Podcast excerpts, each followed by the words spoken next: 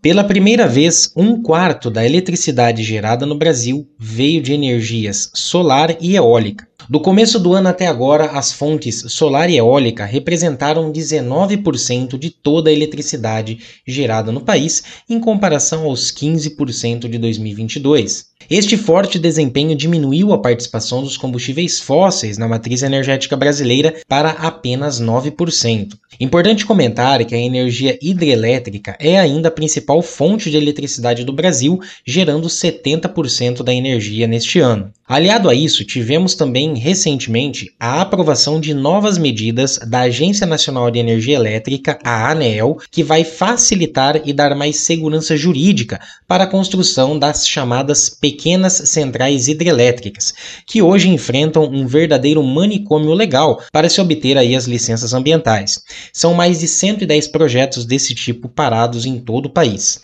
O Brasil está muito bem posicionado para realizar a transição energética e deve liderar o movimento de 100% de eletricidade zero carbono até 2040. Aqui é Fernando Garaio, para a coluna CBN Meio Ambiente. Até a próxima.